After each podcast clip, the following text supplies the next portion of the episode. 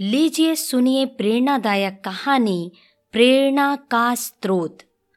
दोस्तों, ज़िंदगी है तो संघर्ष है, तनाव है, काम का प्रेशर है, खुशी है, डर है। लेकिन अच्छी बात यह है कि ये सभी स्थायी नहीं है। समय रूपी नदी के प्रभाव में से सब प्रवाहमान है। कोई भी परिस्थिति चाहे खुशी की हो या गम की, कभी स्थायी नहीं होती। समय के अविरल प्रवाह में विलीन हो जाती है। ऐसा अधिकतर होता है कि जीवन की यात्रा के दौरान हम अपने आप को कई बार दुख, तनाव, चिंता, डर, हताशा, निराशा, भय, रोग इत्यादि के मकड़ जाल में फंसा हुआ पाते हैं। हम तत्कालिक परिस्थितियों के इतने वशीभूत हो जाते हैं कि दूर दूर तक देखने पर भी हमें कोई प्रकाश की किरण मात्र भी दिखाई नहीं देती।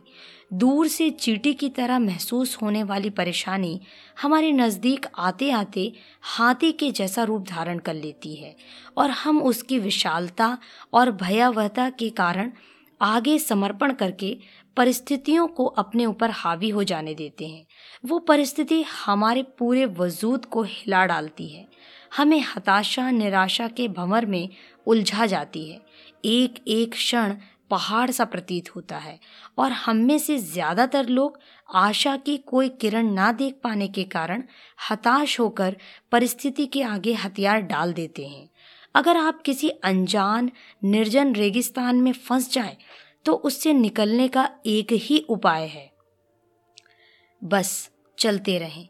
अगर आप नदी के बीच जाकर हाथ पैर नहीं चलाएँगे तो निश्चित ही डूब जाएँगे। जीवन में कभी कभी ऐसा क्षण भी आता है, जब लगता है कि बस, अब कुछ भी बाकी नहीं है।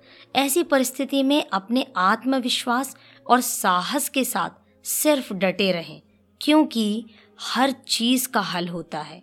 आज नहीं तो कल होता है। एक बार एक राजा की सेवा से प्रसन्न होकर एक साधु ने उसे एक ताबीज दिया और कहा कि, राजन, इसे अपने गले में डाल लो और ज़िंदगी में कभी ऐसी परिस्थिति आए कि जब तुम्हें लगे कि बस अब तो सब खत्म होने वाला है और परेशानी के भंवर में अपने को फंसा पाओ, कोई प्रकाश की किरण नज़र ना आ रही हो, हर तरफ़ निराशा और हताशा हो तब तुम इस ताबीज को खोलकर इसमें रखे कागज़ को पढ़ना। उससे पहले नहीं। राजा ने वह ताबीज अपने गले में पहन लिया। एक बार राजा अपने सैनिकों के साथ शिकार करने घने जंगल में गया। एक शेर का पीछा करते करते राजा अपने सैनिकों से अलग हो गया और राजा दुश्मन की सीमा में प्रवेश कर गया। घना जंगल और साँझ का समय। तभी कुछ दुश्मन सैनिकों के घोड़ों की टापों की आवाज़ राजा को आई और उसने भी अपने घोड़े को एड लगाई। राजा आगे आगे दुश्मन सैनिक पीछे पीछे बहुत दूर तक भागने पर भी राजा उन सैनिकों से पीछा नहीं छोड़ा पाया। भूख, प्यास से बेहाल राजा को तभी घने पेड़ों के बीच में एक गुफा सी दिखी। उसने तुरंत स्वयं और घोड़े को उस गुफा की आड़ में छुपा लिया और सांस रोक कर बैठ गया। दुश्मन के घोड़ों के पैरों की आवाज़ धीरे धीरे पास आने लगी। दुश्मनों से घिरे हुए अकेले राजा को अपना अंत नज़र आने लगा। उसे लगा कि बस कुछ ही क्षणों में दुश्मन उसे पकड़कर मौत के घाट उतार देंगे।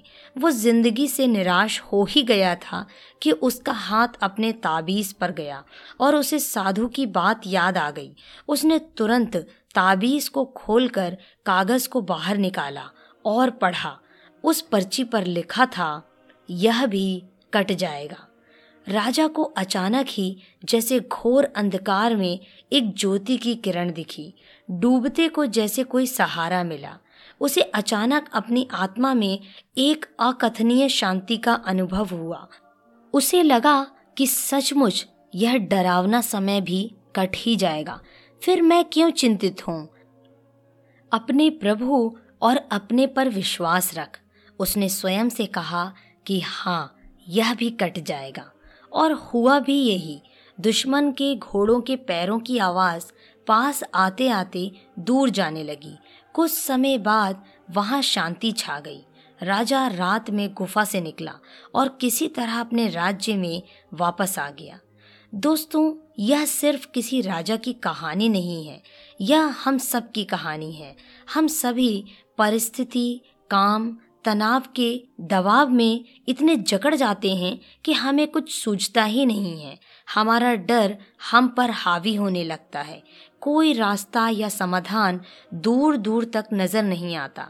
लगने लगता है कि बस, अब सब खत्म है ना। जब ऐसा हो तो दो मिनट शांति से बैठिए। थोड़ी गहरी साँसें लीजिए। अपने आराध्य को याद कीजिए। और स्वयं से ज़ोर से कहिए, यह भी कट जाएगा। आप देखेंगे, एकदम से जादू सा महसूस होगा और आप उस परिस्थिति से उभरने की शक्ति अपने अंदर महसूस करेंगे। आज माया हुआ है, बहुत कारगर है। आशा है, जैसे यह सूत्र मेरे जीवन में मुझे प्रेरणा देता है, आपके जीवन में भी प्रेरणादायक सिद्ध होगा। दोस्तों, आप सुन रहे थे मोनिका की आवाज़ में प्रेरणादायक कहानी, प्रेरणा का स्रोत।